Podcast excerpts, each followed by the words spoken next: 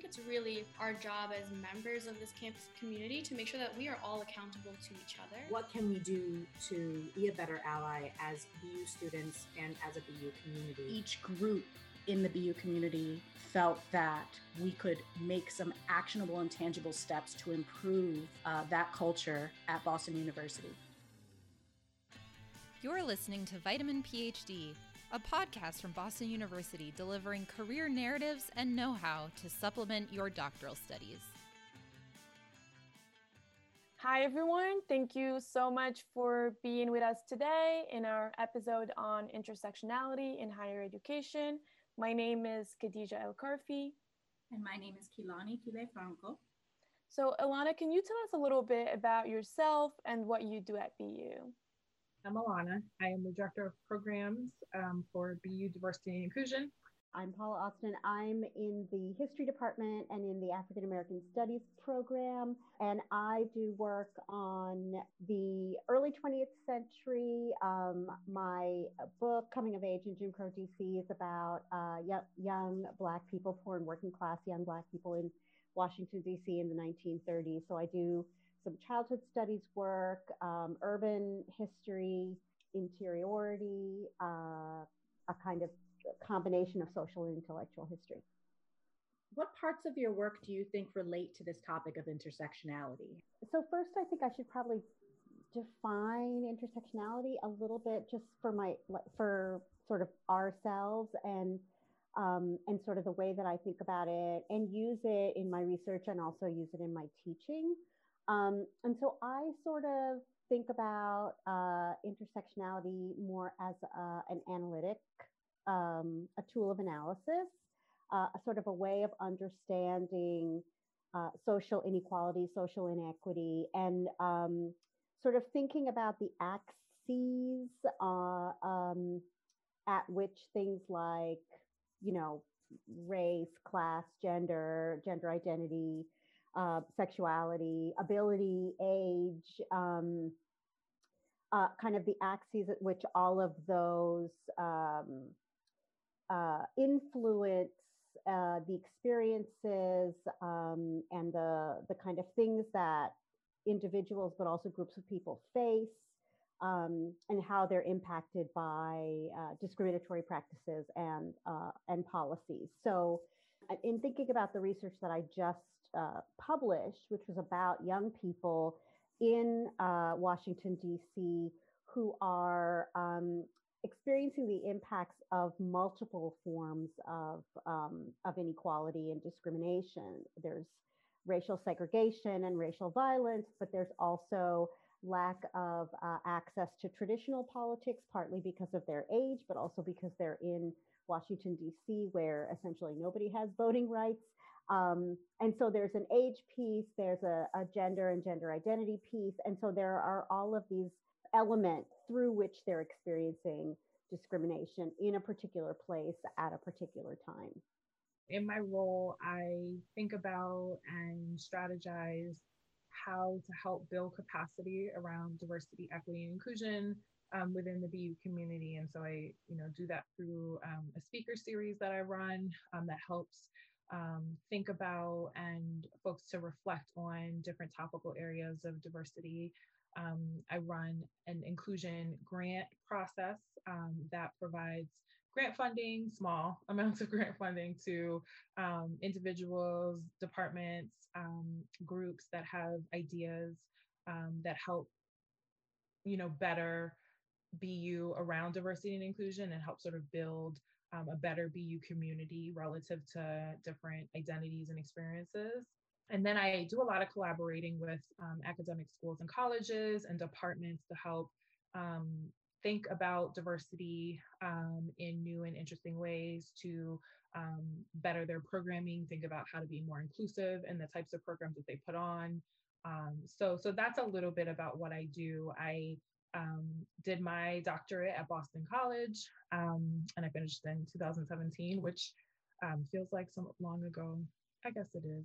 Um, and I looked at, I did it in higher education, and I looked at um, the study of how Black women um, perform race and gender on social media and how it affected their lived experiences at predominantly white institutions. I looked at three in the Northeast. That's awesome. And I know that you just mentioned that you uh, send emails to the entire campuses at BU. And I personally follow your newsletter. So I always get, you know, information about events that your office is organizing. Um, so I was wondering if you could maybe tell our listeners what are the ways that they can make sure to know what's happening on campus and what events you're planning? Yes, thank you. This is a great deal. We have a brand new, sparkling new website. so it's bu.edu slash diversity. Um, so I would say that that's the first place to go to learn about our mission, our strategy. Um, we have event archives. So um, any of the events that we put on um, in the past couple years, they're on our events archives. Um, we tend to, especially now in the virtual landscape that we're in, we record our, all of our events, we caption our events, and so um, folks can access those events through our event archives. Um, we have an events page where all of our current and upcoming events are located.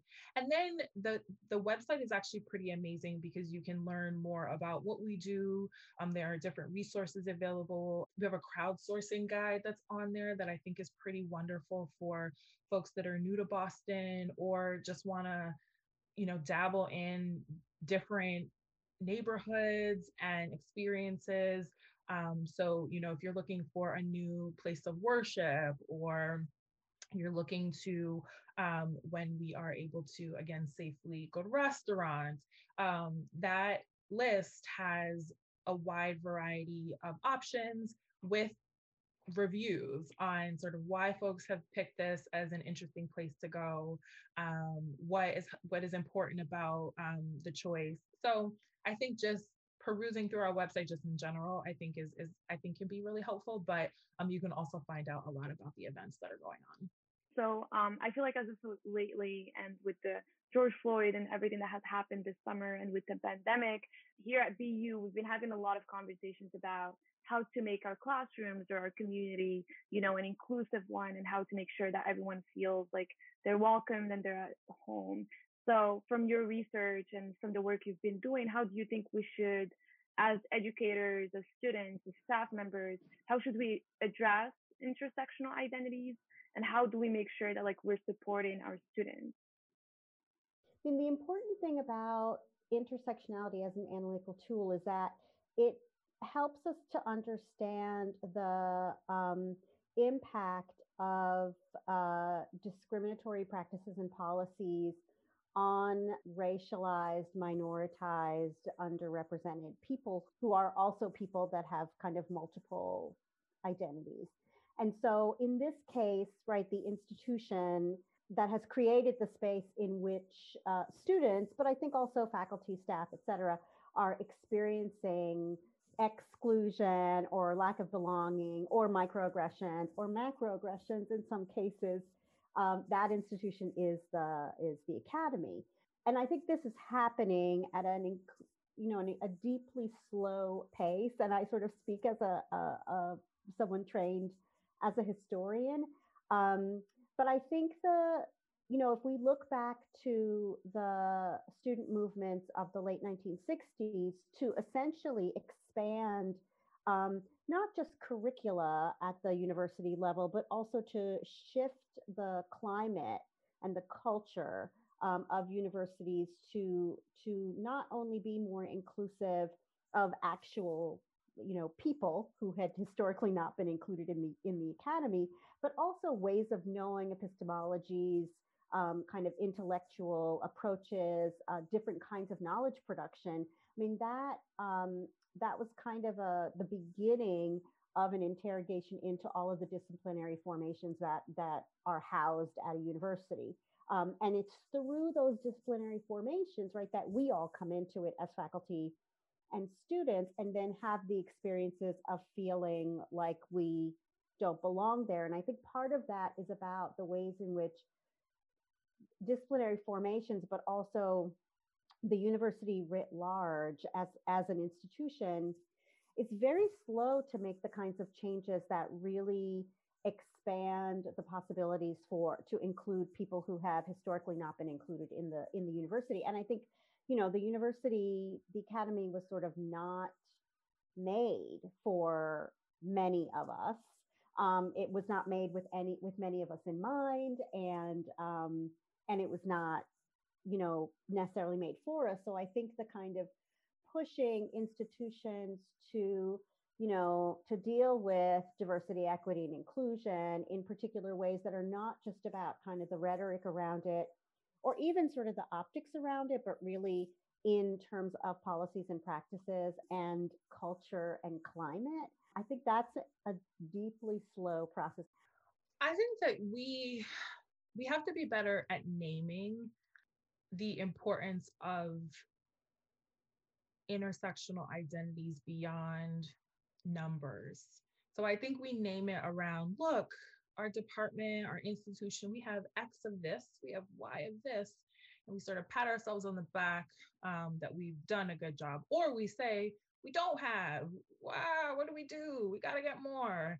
So, so we we sort of only look at it from the lens of the numbers and how the numbers sort of populate into um, a, a department or an area. And I think that we really have to go beyond that and think about the experience and think about and really dismantle the systems that are in our departments and our areas that are so traditional and so rooted and so structured um, that they just naturally create systems of inequity. I think we have to talk more about um, that academia is a environment that has been rooted and structured for some and not for others. Um, and that even when we engage the pipeline with getting folks that look differently, if we don't change the system or the structure. I think I've, you know, there's been a lot of conversation in, in the circles that I'm in about in academia, specifically with faculty, the focus on service, the focus on teaching and sort of the, the tenure track journey, right? Um, we need to talk more about within the tenure track journey, the emotional labor that faculty of color take on, the emotional labor that grad students of color take on who are ta- who have a teaching load, who are researching, but then also want to find connections with the undergrads that look like them in that department and help support them, right? And they'll get paid for that, right? But but they still and are still expected to sort of keep up the work and the support of all of the other um, facets of um, their responsibility. So that emotional labor can't be quantified, but it is so important and it is so critical to someone's experience.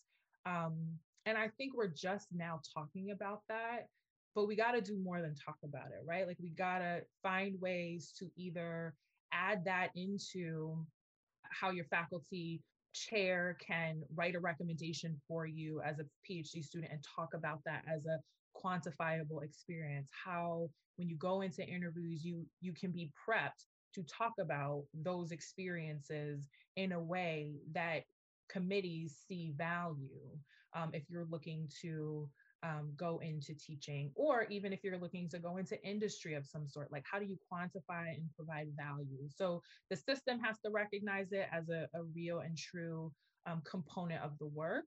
And then the individual has to be able to speak about it in a way that feels um, like they're living up to or speaking to a, a really notable experience. So I think it's, I think what needs to happen now is we got to really unpack the system um, and really sort of question the system in a way of who's benefiting from what we know to be the traditional ways, um, the traditional values that we have. And I think that grad students, PhD students, have to find ways to use their voice to talk about all of the things on their plate um, and find opportunities to coalesce together to say, I've got all these things on your plate. What have you got on your plate? Okay, let's talk about this. And then how do we sort of organize in a way to bring this to the, our chair and say we all have these extra things on our plate what do we do with this sort of this is a running sort of experience that students are having but nobody's talking about it those are all great points and i've always been curious why we seem to not be able to matriculate as many people of color or individuals who identify as a marginalized group or, or individual um, at BU, especially on the medical campus, despite the numbers of individuals that might be invited for an interview, right? They're just falling off. So, so far, I found research showing that if you identify an environment where there is a lack of diversity, in some way, shape, or form, it can be perceived as a somewhat hostile environment. You might just feel like you don't have your own community. You may not feel like there are resources or like you have your people, right? How are they going to support you when you're wading into these uncharted territories? So, what can you say that? I mean, do you have any advice? Because at this point, I mean, it feels like we're swimming upstream. Yeah. I think um, there are a couple of things that come to mind um, as you talk about that. Um, I feel like I keep giving a plug for our website, but I'm going to plug our website again because um, one of the things that I think is important about our new iteration of our website is it has profiles, stories, it has that crowdsourcing guide. And the reason that those things were important to provide on our site were that when an individual is entertaining going to graduate school, taking a job at an institution, one of the first things you do is you you go to the website, right? And you may go to the department's website. You want to sort of see if you can see any physical representations of the makeup of the department. You, you try to sort of suss out as much as you can.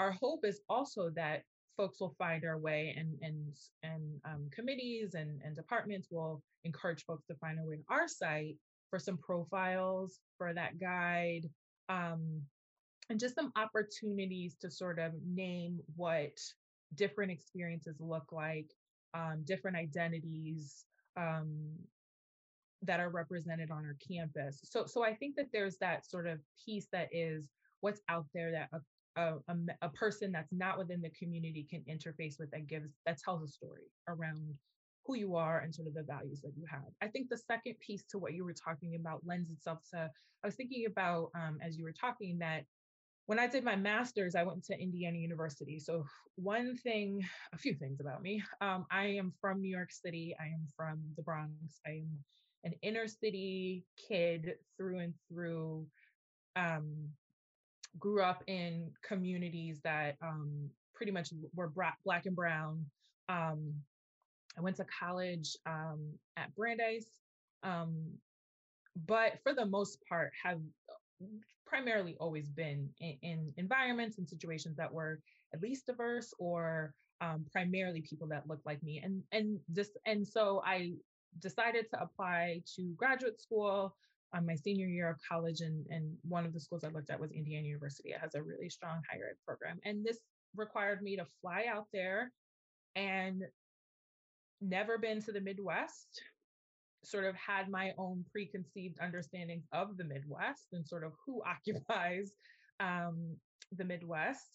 And I ended up going to Indiana. And the reason that I did wasn't because I saw a lot of people that looked like me actually I, I didn't see a lot of people in the program faculty that looked like me, but what I did experience were people that didn't look like me who had language and capacity to talk about how I would experience the department, the program as a non majority person. So I think that what's important sometimes, I don't want to discredit the importance of having folks that look like you, folks that have experiences similar to you in a department. I think that is so incredibly important.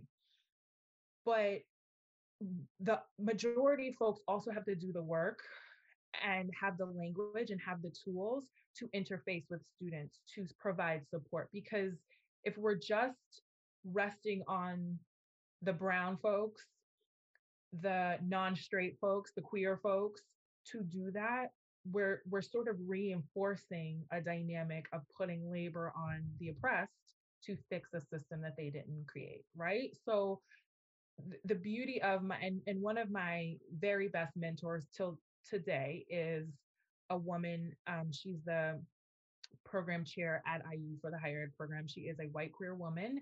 And, she, but she just knew that mine was going to be a different experience. And she didn't sugarcoat that, but she named that I would have her, I would have my supervisor and my assistantship. Like I had a community that would never lay claim to understand exactly what I was experiencing, but would create space and support to listen and to shift where they could the program and system and policies to make it such that others after me would still come, right? And I think that there's this other piece in this last part of this that I'll talk about is someone has to be the first and that is always and in my in, instance i wasn't the first there were a few before me but there was usually always one one or two it wasn't like there were like a, a sort of large arsenal of students of color but what started to happen after I got into the program was I got comfortable. I found space in leadership opportunities. And so we started to really think about well, how do we shift? How do we market? how do we engage with different areas of the country with different programs um, undergraduate programs in ways that would leverage that more folks would come and and how do we continue to build the capacity of our majority supervise assistants to supervisors and faculty to still be doing the work of understanding experiences of various identities and supporting. So I think that it has to be sort of a, a two to three pronged approach. Um, and we have to be really nimble and consistently reflective and creative about what we're doing and how we're doing it yeah i really appreciate you for you know sharing that personal experience of yours and i think that kind of like made me realize that when i came to bu i did not come to bu because i found people that looked like me or like had the same experiences as me. I'm the only um, north african student or like arab student in my department or any department that i know at bu i actually don't know anyone that is from the same region that i am but the reason i came to bu was because um, the chair and the department offered me the financial resources to be able to pursue my PhD. When you look at BU, where would you say we're at now?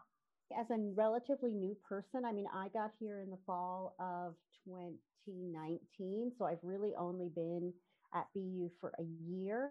Um, but I think, you know, the things that I hear from students, and that this is, you know, kind of exclusively through uh, the history department, African American studies, American studies, New England studies to some extent, is really about the lack of diversity in terms of uh, faculty. Um, uh, and so that is about like faculty identities for sure, but it's also about uh, faculty working in different uh, sort of content areas. But then it's also about um, uh, the lack of diversity of the student population in terms of um, majors uh, in the history department, certainly, but also in uh, in American studies, and then uh, PhD, you know, graduate students generally. And so, because and because the those two things are so important in terms of student success or the possibilities for student success, I think those have been the things that students have identified as um, as feeling like those are those are lacking.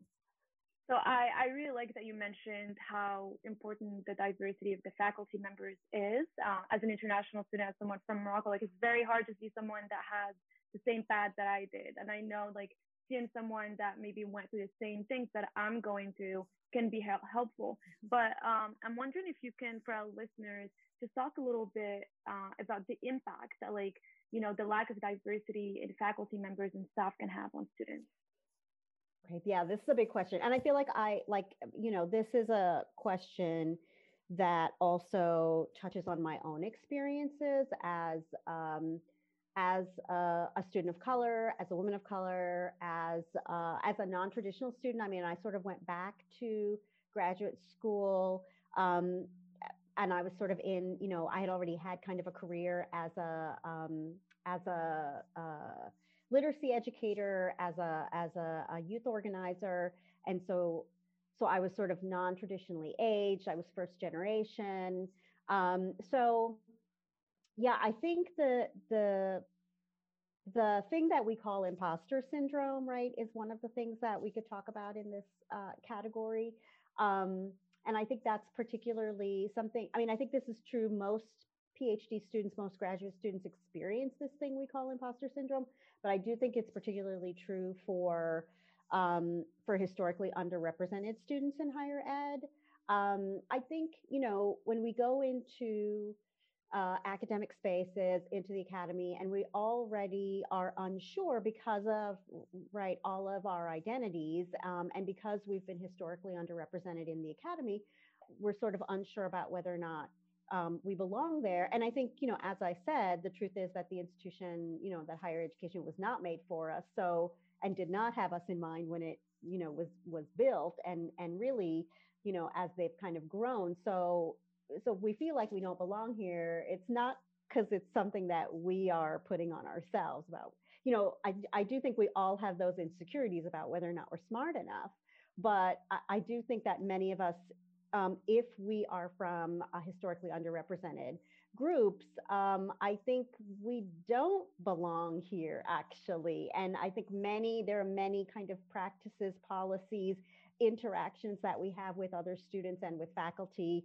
that essentially say to us that we don't belong here and we and we have to spend a lot of time um, proving it. So but i think in terms of impact um, you know i think the the things that i've seen and then i think the, that the things that i've experienced are really things that are about um, sort of mental and physical health and then i think you know um, consequentially our ability to finish our our program successfully. So i, th- I think those are kind of the biggest impacts which i which is why having a community a supportive community um, and and supportive mentors is so incredibly important you know one of my old mentors from undergrad i actually brought him to campus to give a talk about for hispanic heritage month his name was adan and he was discussing diversity and he actually received a grant to do research on the topic specifically why students keep falling out and they're not matriculating and they don't seem to want to go through with higher education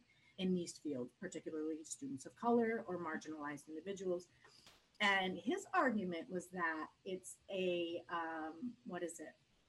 A defense mechanism almost. Like, as a person who has had the lived experience, when something becomes too aggressive or hostile of an environment, they are conditioned, people in this situation are conditioned to remove themselves from that environment and find a more hospitable environment. So that was another approach that I had heard that kind of reminded me of your answer just now. So, I mean, is there a case where maybe in an attempt to standardize things or make things fair, there's a sense of othering of the students who maybe don't fit that paradigm? And, and what could be some effects of that?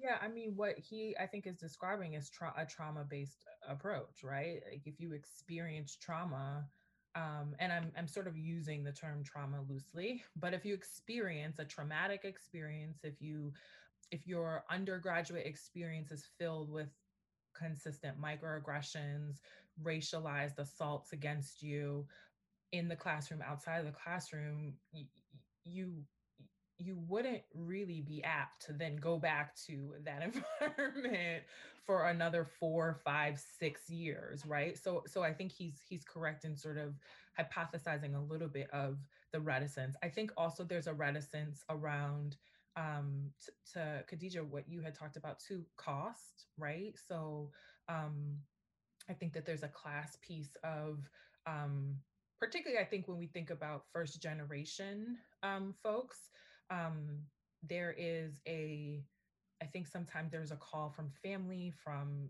sort of life to go into industry. As an educator, as a historian, what do you think this impact of othering is having on PhD students? Yeah, I mean, this is about climate and culture, but I think it's also about the sort of history of disciplinary formations. I mean, so all of our disciplines, no matter what discipline we're in, forms in the academy at a particular moment. I mean, in the US context, that is the late 19th century.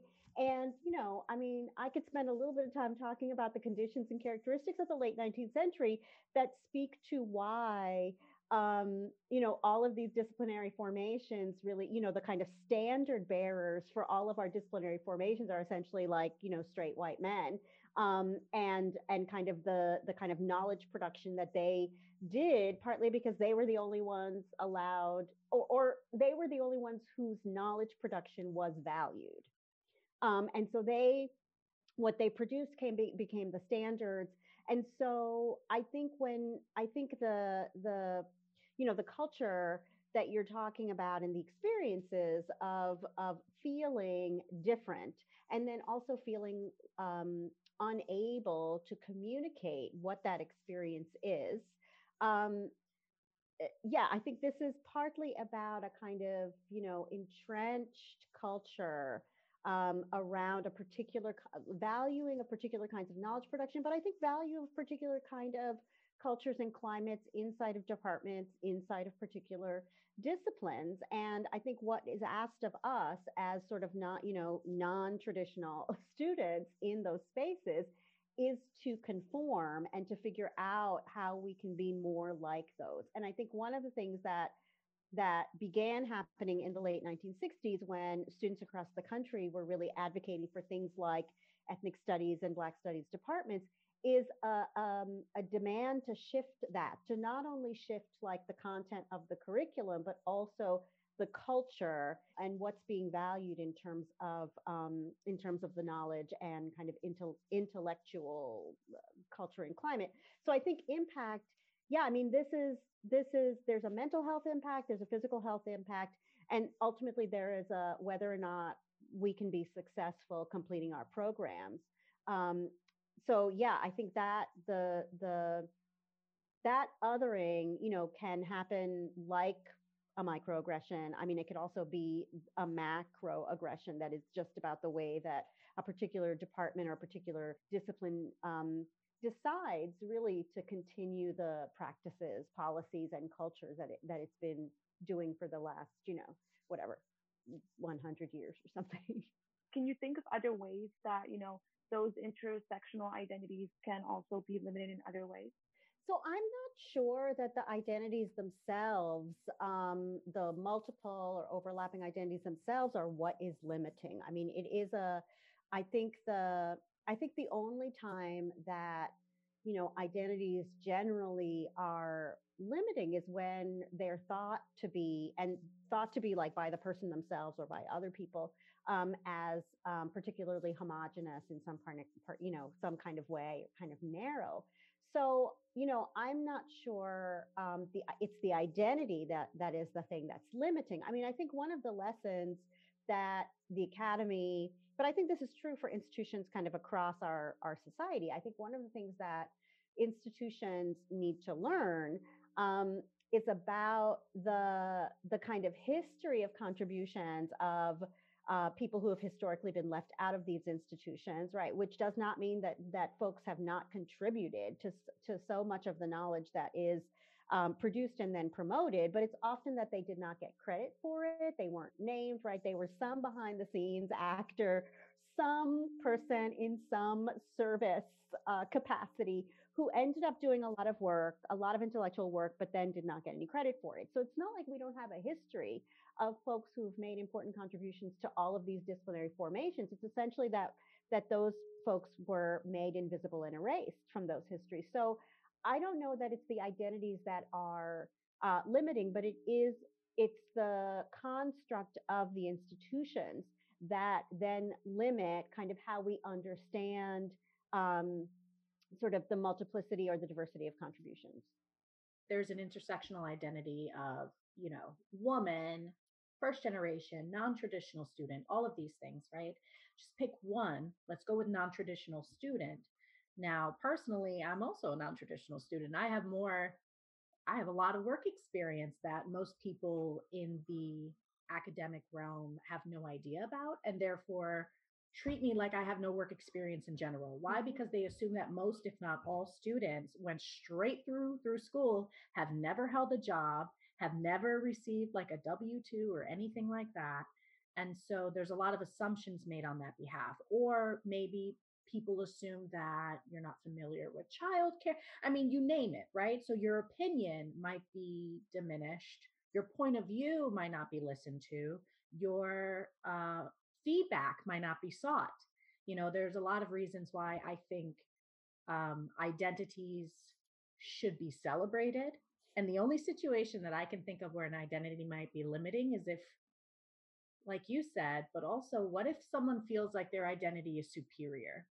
If you think that your identity is the best one out there, then you're not really le- leaving yourself open for all these different points of view that could enhance your field, right? I think most people of color and marginalized folks are looking at things through a different lens that isn't often understood. There's not a lot of grants that that request that information outright at least not before now there might be mm-hmm. but mm-hmm. i mean what's your take on that in terms of maybe just in the educational realm do you feel like people are more interested in these in these identities now you're absolutely right and this is what i meant by like this is the only ways in which identities are limiting is if they are narrowed and i think um, because I think the the idea that your identity is um, superior uh, t- to me in my field translates to white supremacy and a long history of white supremacy, and it is particularly patriarchal. It's it's male. It's you know heterosexual. It's a particular religious uh, uh, background. So I think, and it and and that fits into my category. Um, I mean, it's that's deeply dangerous um, but I think it fits into my to what I said earlier about the only time that identities are limiting is if the person themselves thinks that somehow um, it has a kind of narrow idea about that identity. And I think white supremacy is a narrow idea about a particular identity. Now, because it is entrenched in particular ways and has the backing of institutional power kind of across institutions in our society, it's a big problem is what i will say in a very that's an understatement i mean i could say more and and of course we're living in a moment of seeing how much of a big problem it really is some yeah. new people seem to be seeing that it's a big problem now i don't know mm-hmm. Just like reminds me of like the work that the bu center for anti-racist research is doing. They're working a lot and they're trying to see how policies are in place can be limiting or can create a lot of you know inequality especially for you know um, minorities and um, so i'm wondering when it comes to you know higher education how what kind of policies do you think should be you know revised or looked at again? There's a lot of kind of um, rhetorical gesturing towards uh, you know sort of looking at some of these things to try to figure out how to kind of open up programs departments you know whatever. Um, and I, you know, I'm really troubled by this because I think for at least as long as I have been alive, really, um, but certainly as long as I've been in the academy, um, and certainly since the late 1960s, when there was all of this student activism around creating and uh, around really pushing universities to open up admissions, admissions criteria, right? All of that stuff happening in the late 60s and early 70s there is also a history of rolling those things back. I don't know that we need any more investigations. I feel like we have a lot of really, really good data already, and we could really make some actual changes based on the data we have. We really don't need any more task forces or committees or investigations. I feel like we have a lot of data. To your point about what's what's happening at the Center for Anti-Racist Research, we have a lot of data. Like now we need to actually do something with that data. But then I think the other piece of it is is the rollback. So I think changes do get made, but I think, you know, I do think there is a lot of investment in universities looking a certain way and and and even for uh, university leadership who says otherwise, you know, they often are not interrogating um, who's in those leadership positions, right? But I do think sometimes it is um, a lack of real commitment to see um, an institution look different than it has looked forever. And you know, I, I, think we're we're seeing that nationally in our country right now. I mean, it, it is what all of the sort of white rage is about right now. I mean, it is about a um, a, a, a shift that I think has been happening for the last at least two decades um, in what the country looks like, who's in leadership positions in the country, and you know, and I think that what we're experiencing is the kind of very open uh, backlash to that. But I think that happens in quiet ways in the university. I kind of wanted to talk to you a little bit about intersectional identities in terms of in terms of expectations of success. So if we can kind of talk a little bit about siloing personalities, emphasizing the ones that we feel like are preferred mm-hmm. by our fields of choice, maybe knowing that certain identities that we hold will gain more resources than others and so we kind of put those at the forefront. Mm-hmm. What kinds of impact do you think that has on students? I think the institution does ask us to not be our full selves, right? Because our full selves, you know, have historically not been in this space. And so even if the university doesn't mean to, although in most cases I believe the university does mean to, even if the university doesn't mean to, they it is asking us to kind of be, you know, to ha- to quiet part of ourselves. You know, and for some of us, we can't because we physically don't look like most of who is on our, our campus, especially at, at predominantly white institutions, right?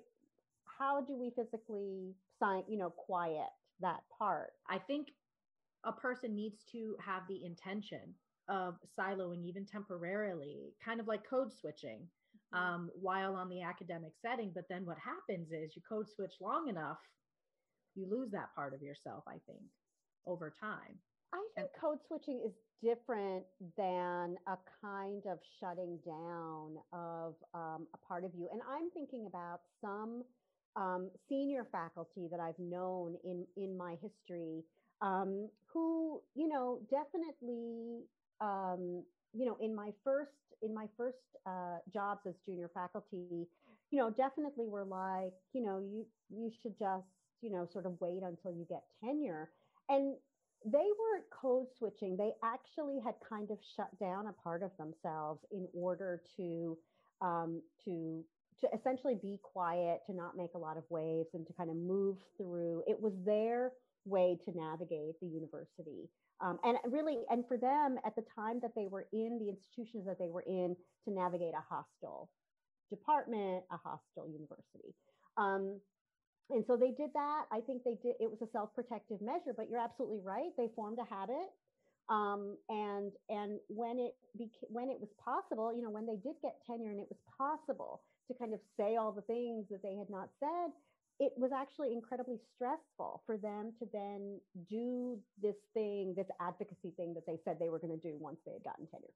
Um, and so I do think it it t- for for faculty, for junior faculty, I think um, uh, yeah, there's a decision that one has to make about whether or not we're going to let the university tell us what our value is, right? And we have to kind of be very clear and have a supportive community that is inclusive of both peers, but also uh, mentors who um, who are able to reinforce that understanding of what our value is in order to help us navigate um, navigate the university because I do because I think code switching is different. It is much more um, empowered a process and a practice than this other thing that I've seen where um, where there's a part of you that's shut down. And I will for my I mean my experience going into my PhD program because I went in and it was you know I had had kind of the beginnings of a career, a very different career where I had, you know, to your point, a, you know, a lot of other skills um, that I had used in my other jobs. And I did try to shut that part down. I didn't really talk about that with the with my cohort. Um, and I tried to do this thing where I was just going to like absorb, you know, all of the stuff in my program and kind of shut off that other part.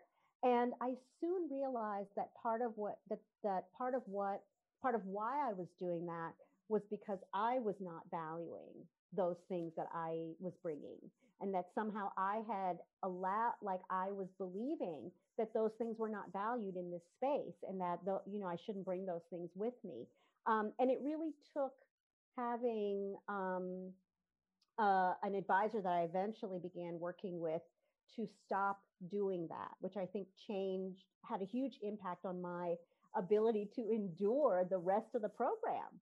Um, so I think I, that's the I think that's the difference I would I would say. I think code switching, and absolutely that's an important skill, um, but that's um, much a much more empowered practice that it, that we do um, versus this other thing that is about shutting down a part of ourselves with the idea that it's not valuable and that it needs to be invisible because what because of the impact it's going to have on you know our professors or our uh, the people the other people in our cohort. We don't want them to feel uncomfortable about this you know about being this other person.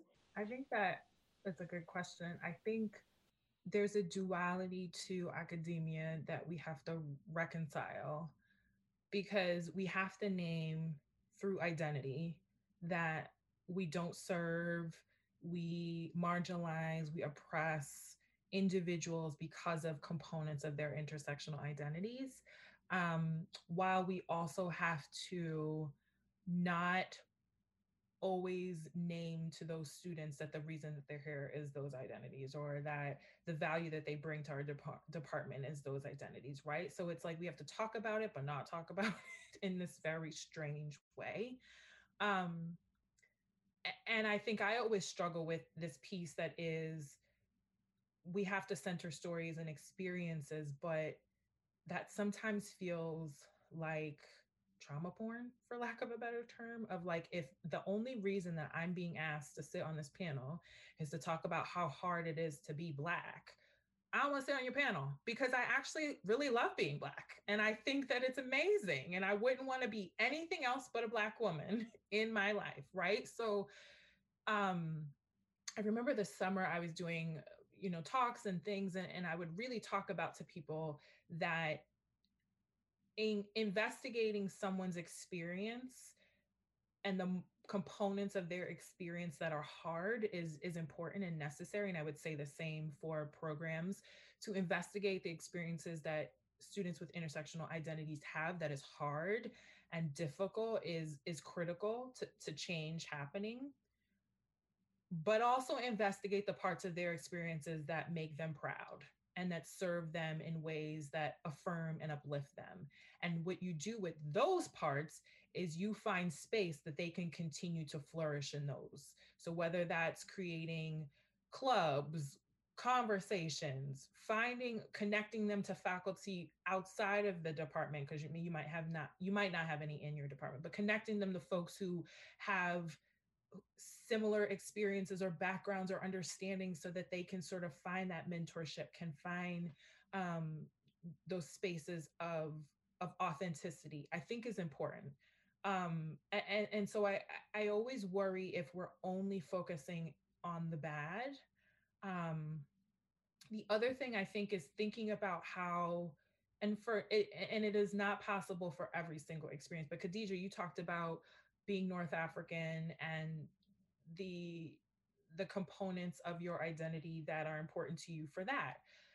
I think if I was a faculty member of yours, I would ask you about how can you if that's something that's important for you to learn more about, how can we find places in the curriculum where you can continue to learn about that, where you can uplift those components of your identity if that's something you want to do right? So i think it's it's it's naming someone's experience and the the, the layers and the complicatedness of of having an intersectional identity but not resting on like girl can you come on this panel and talk to me how about how hard it is to be here because you're the only one?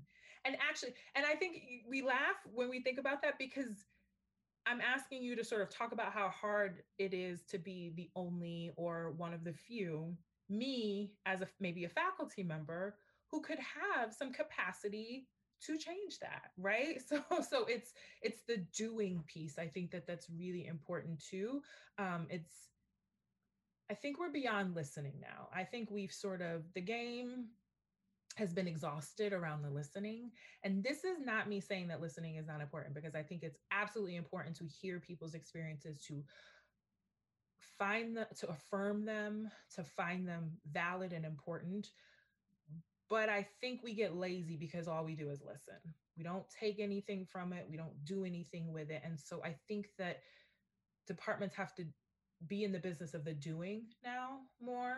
Um, that can be programming, that can be hiring diverse faculty, that can be diversifying the curriculum in a way that lends itself to thinkers that look different um, than the traditional canon of thinkers that are sort of centered. Um, I think it could be finding opportunities to uplift PhD students in terms of um, spaces of support, um, connections, um, funding, again, whether it's funding for um, being in the academic environment, it could be funding to go to conferences that are off the beaten trail of what is normally supported. So, you know, maybe it's a conference on identity um, that isn't sort of specific to um, the topic or the the department at hand. And I say all of this to say that a lot of this is resource dependent, and not every department has all of the resources and all of the funding. But a lot of departments have a lot of creative people that can think creatively and collaboratively about how we make it happen. And so, um, so I and and I think the other thing I think that is really important is, and this is um, tricky. So I'm going to name it. this is tricky, but as much as PhD students can find ways to find their voice, and I think we saw a little bit of that this summer with some. Um, I, saw some STEM departments that were sort of coalescing around um, naming the marginalizing and the oppressing experiences that happen um, naming that like shifts need to happen in the canon of um, of curricula. So I think that we that as much as is possible without sort of losing um, funding or it's tricky, right? Because there there are these power differentials that I don't want to not name that are there but finding places and spaces to find voice and to name even if it is in a in a meeting with a with a faculty member to say you know my experience looks different from my white counterparts in these ways um, sometimes that's not going to be heard unfortunately but the more that you say it um, I, I, I, like to tell folks in um, trainings that I do, the more that you say stuff, even the first few times you say it, your voice is shaking, you're terrified, you build that muscle it becomes um, a little more natural, even if it's still terrifying to name your truth. And I think that that's a piece that I always worry about with PhD students because there's so much to lose, and and that is real. But to be able to live and speak the truth that you are experiencing is critical um, and so important um, so when you can take those calculated risks to sort of speak up or to just name something feeling different for you than it is for someone else, I think it's really important. Yeah, I really appreciate you for, you know, saying all of that. And I think one thing that resonated with me is uh, you know, being called to be on a panel just because of your identity. Like I've had so many instances where I was like, "Oh, you're Moroccan. Can you tell us how it is to be, you know, Muslim woman, or can you tell us, you know, this thing?" And I'm like, I don't have the knowledge. I don't have like just because I'm from there does not mean I can be a spokesperson for that whole community, you know? So it's like this awkward moment where you're asked to do something. I do want to, you know, provide information. I do want to help. So like no one has to go through the same experience that I went through, but at the same time, like it's like a burden that you're being put through, you know? What advice would you give to uh, you know, faculty or staff member in higher education on ways to disrupt all of these inequalities and to make the experience for PhD students a good experience. Yeah, I I have a couple of thoughts about that. I think um, doing the work of reading books, research, um, podcasts, um, t- to really to do your own self education um, around your limitations and knowledge and understanding of diversity, equity, and inclusion, I think is is is critical. I can name a few times that just, especially in my PhD experience, just someone saying, and really actually like, and usually it was my um, my advisor, who was the chair for my dissertation, she would just say, How are you? It's a radical question, right? I think that we're taught to, as I think as women, I think sometimes as women of color, I know as a black woman, we're taught to sort of just be like, I'm good. I, you know, I got all this stuff going on, but I'm good. I'm managing. but there was something about whenever she asked me, I would be like, I don't know. I did my PhD um, and I worked full time, so it was a lot, right? So, um, so you know, inquisitively and and and and um, authentically uh, engaging in asking um, a student how they're doing and really listening to what the answer is um, and not always feeling like you have to provide a resource or um, advice. I think most times i am always um, trying to my husband is always like i'm not looking for advice sometimes i just want you to listen and i'm like oh okay well just read me right there. So sometimes what it is is someone just needs to the space um, and the permission to just sort of name that like this is not okay or i've just got all of these things on my plate and i don't know how i'm going to do it i'm I'm, I'm not really sure. So i think that that's an important piece of um, of support is just asking and listening um, and then sometimes providing you know some advice and other times just saying I'm, I'm i'm thinking of you and this must be really difficult but i'm thinking of you so both with graduate students and with faculty and staff, I've I've had feedback given to me from individuals who are on those committees that say they're having a hard time not just matriculating but retaining. Mm, oh Mostly gosh. with the matriculation though, which is the biggest hurdle when you don't see a well diverse community around you when you're at your interview. Right. So I was wondering if you had any feedback for those people who are trying to right the ship but yeah. are having a really hard time getting yeah. people of color in the door. Yeah this is my earlier point about is the is what's inside the door ready? And and i actually don't think so which is why people are not able to be retained. Because i don't know i have not and i it's true i haven't worked at a lot of universities but i have not i haven't heard any university lay out a retention plan. I've not seen that. What i know is that they've done they have recruitment plans both for students and for faculty I have never, and maybe for staff too. I think they're like administrative leader, administrative leadership. They do, they have recruitment um, plans, but I've never seen a retention plan. So what does the retention plan look like? And I think you know, for most of us, the honeymoon is over relatively quick. I mean, at my when I was at my last university, I think the honeymoon was over within the first week of the new semester. Like really crazy stuff happened where that that kind of um, illuminated kind of who my my colleagues were, what some of the policies were at the university around um, issues of uh, of of um, you know of sort of racist incidents that happened in the classroom, and so you know the bloom goes off the rose real quick, and then but I don't know that there but there's nothing in place to kind of I'm not saying the bloom needs to stay on the rose, but I am saying that I've never seen a retention program, uh, a deliberate, intentional retention program. I've seen individuals work really hard to retain themselves, both students and faculty and, and administrative um, leadership, that they've worked really hard to retain themselves because there's something there um, in that job, in that program, right, that they that they want to they want to they want to be there but they've had to work to do it themselves. They've had to put communities together to keep them there.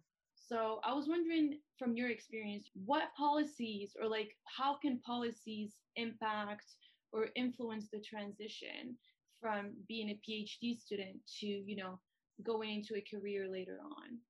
So yeah so i think one of the things that would be really helpful is um, and this is absolutely about diversifying and adding kind of new blood to um, you know to departments because people who are who are just coming out of graduate school now understand the field not only the kind of career piece of the field but the content of the field in a very different way. And i think um, being trained as a graduate student under folks who have a different experience and understanding of the field and of the career possibilities in the field um, it is an incredibly important thing given that most universities are actually not hiring full-time tenure track faculty. So and this is about this speaks to like the diversity piece of um, of diversifying the academy because i think that actually would help. So i, I was thinking about this in terms of um, the the policies that thwart successful graduation and it's not necessarily that but i um i i think it was in my third year of my doc my doctoral program i took an um critical race theory class and it like blew my mind. Um i i wasn't sort of familiar with the theory i ended up using that theory for my um my dissertation sort of my research uh my theoretical understanding. Um and the woman who taught the class um her name was Lee, and she's a woman of color. And I remember I was, I loved the class. I enjoyed going to the class. We had a great rapport relationship, and I sent her one of my, um, a project or something, and then she sent back the grade. And in it, I remember she wrote, um, she was like, I don't think you realize how brilliant you are, but it's been a joy to watch you. And there was this two things happened. First, I was like, oh. Second, I was like, really? And I think that there's an interesting, and I still have the email. I, I it, it's saved, but I think that there's an interesting piece around sort of like what thwarts is is that um, that imposter syndrome. The other piece I think that that was so powerful was that it would this was a woman of color, and I can count on my hands how many women of color I've had in undergraduate and then into graduate and then into PhD experience. And I, I it, it's less than five, or it's like five, right? It's it's like on one hand. And the power of hearing that from her and sort of the belief that she had in me as a student was so important and and and i found myself going back to that email. It's like when you get like a nice text from like someone you like and then you go back and you read it over and over and it makes you feel good every time you read it. The power so I, I was just thinking about the power of the voice the power of um building up a student and the importance of doing that and how so often back to sort of the questions about like that pipeline and the sort of why students aren't coming in or why they're leaving i i would wonder how much support in terms of the build up and the lift up do phd students with intersectional identities get and who they're getting that from? You know the academy sometimes is really quick to try to make folks that don't look like the majority feel like they have to acquiesce or shift or change their language, their voice, their understandings, their dress to fit and to to to students as much as um, you can i say move affirmatively into those spaces authentically as you um, and to challenge and find ways to challenge, and even if that's to have conversations or send emails to to question spaces that are telling you that you have to shift um, in ways to dim your light or um, take away from who you authentically are. Um, and i think that we get better as an organization and as an like a higher education institution the more that we own that we're more traditional than we think that we are or we like to say that we are and then unpack that and dismantle those traditions and systems to, to make more space. Um, and i think things like this i think this is an opportunity in terms of um, a space that i think there will be phd students who hear or graduate students who hear this and will say, okay, I can do it. Or they hear, you know, the arsenal of your um, invited guests and it gives them the language um, and the tools to start to think about things a little differently. So I think this is a part of it as well. Thank you so much. Thank you both. Um, it was good to meet you. Yeah. You're so welcome. It was wonderful to meet you. Thanks for tuning in to this week's episode of Vitamin PhD. To get the latest episodes of Vitamin PhD, be sure to follow us on Spotify or Apple Podcasts, and you can also connect with us on Twitter at BU Vitamin PhD. Learn more about our team and send us your feedback by visiting our website, bu.edu slash vitaminphd. See you next time!